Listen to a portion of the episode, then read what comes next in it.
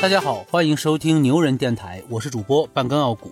说到韩寒这个人，我估计不到三十岁的人只知道他是个导演，哎，甚至有人知道他还是个赛车手。这些元素呢，在他导演的作品当中体现的很明显啊，比如说什么《乘风破浪》《飞驰人生》《四海》等等啊，完全就是他个人魅力的真实写照。三十岁以上的人更喜欢把他定位为作家，他的作品可是影响了一代人呐，《三重门》《读》。零下一度，哎呦喂，每一本都是我的青春呐！俗话说得好呀，龙生龙，凤生凤，老鼠的儿子会打洞。一九八二年秋天，半吊子作家韩仁君喜得贵子。韩仁君从小就热爱文学，他不仅在故事会等杂志上发表过大量的故事和小说，还获得过一些不大不小的文学故事奖。但老天呐，一直都不肯赏脸，他的名气只在他们那镇子上比较响亮。不过呀，这韩仁君有一个特别牛的笔名——韩寒。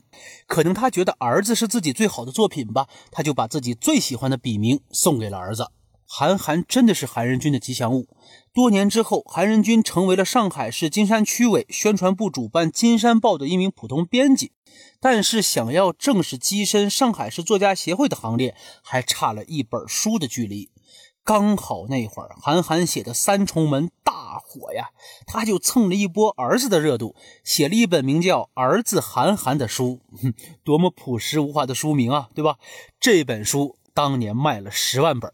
虽然韩寒当年对他老爹这个行为非常不满，但是多年之后这本书再版的时候，韩寒还是为他老爹做了个序。序言是这样写的：“我爸爸这本书其实已经出版了很多年，其实这个序应该是在第一版的时候就写，但当时为了避嫌，所以就没有写。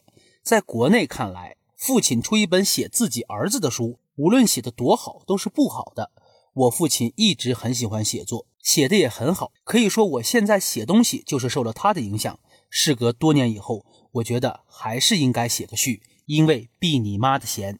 嘿嘿，我就喜欢韩寒这个性啊！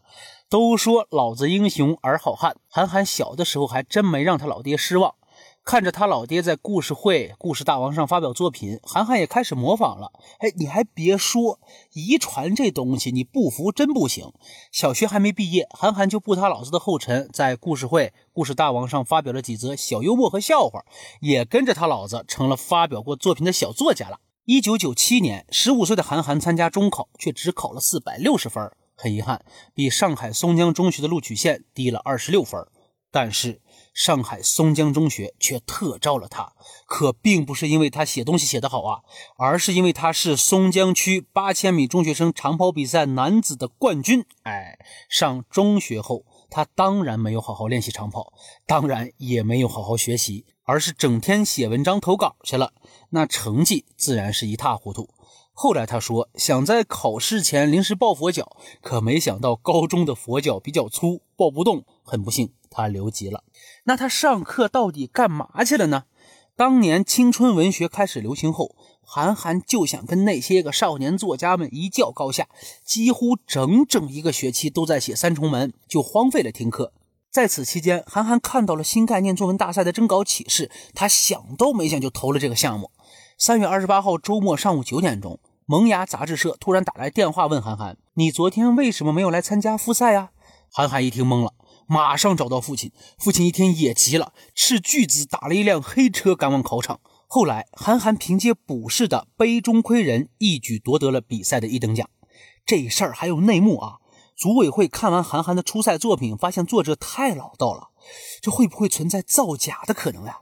于是马上向韩寒发出了复赛邀请，但是韩寒却没有来。当时的获奖名单其实已经定好了，其中是没有韩寒的。但是有两个评委，一个叫叶兆言，一个叫陈思和，他们认为韩寒的文章真的不错，不获奖太可惜了。就因为这事儿，还开会征求了大家的意见，最后大家一致同意打电话问问情况。果然，原来是因为韩寒家住在郊区，邮递耽误了，韩寒才没有收到复赛的通知。要不是组委会因为惜才破例操作了一波，差点就埋没了一个天才少年呐。在新概念作文大赛上一举成名后，韩寒成了各路媒体追逐的对象。媒体喜欢啥？当然是天才的负面话题了。这时候，一篇文章的出现给了韩寒重重的一击。上海中学生报头版整版刊登了一篇报道：作文比赛一等奖获得者，六门功课开红灯的留级生韩寒，我是谁？媒体终于找到了一个泄洪的缺口，但这一顿操作不但没把韩寒打垮，还让韩寒的热度达到了前所未有的高度。正在此时，由袁敏编辑。曹文轩作序，韩寒执笔的《三重门》横空出世，一举将韩寒捧上了神坛。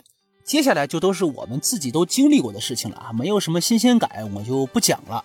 韩寒有句话说的很有道理啊，理想和现实总是有差距的，幸好还有差距，不然谁稀罕理想呢？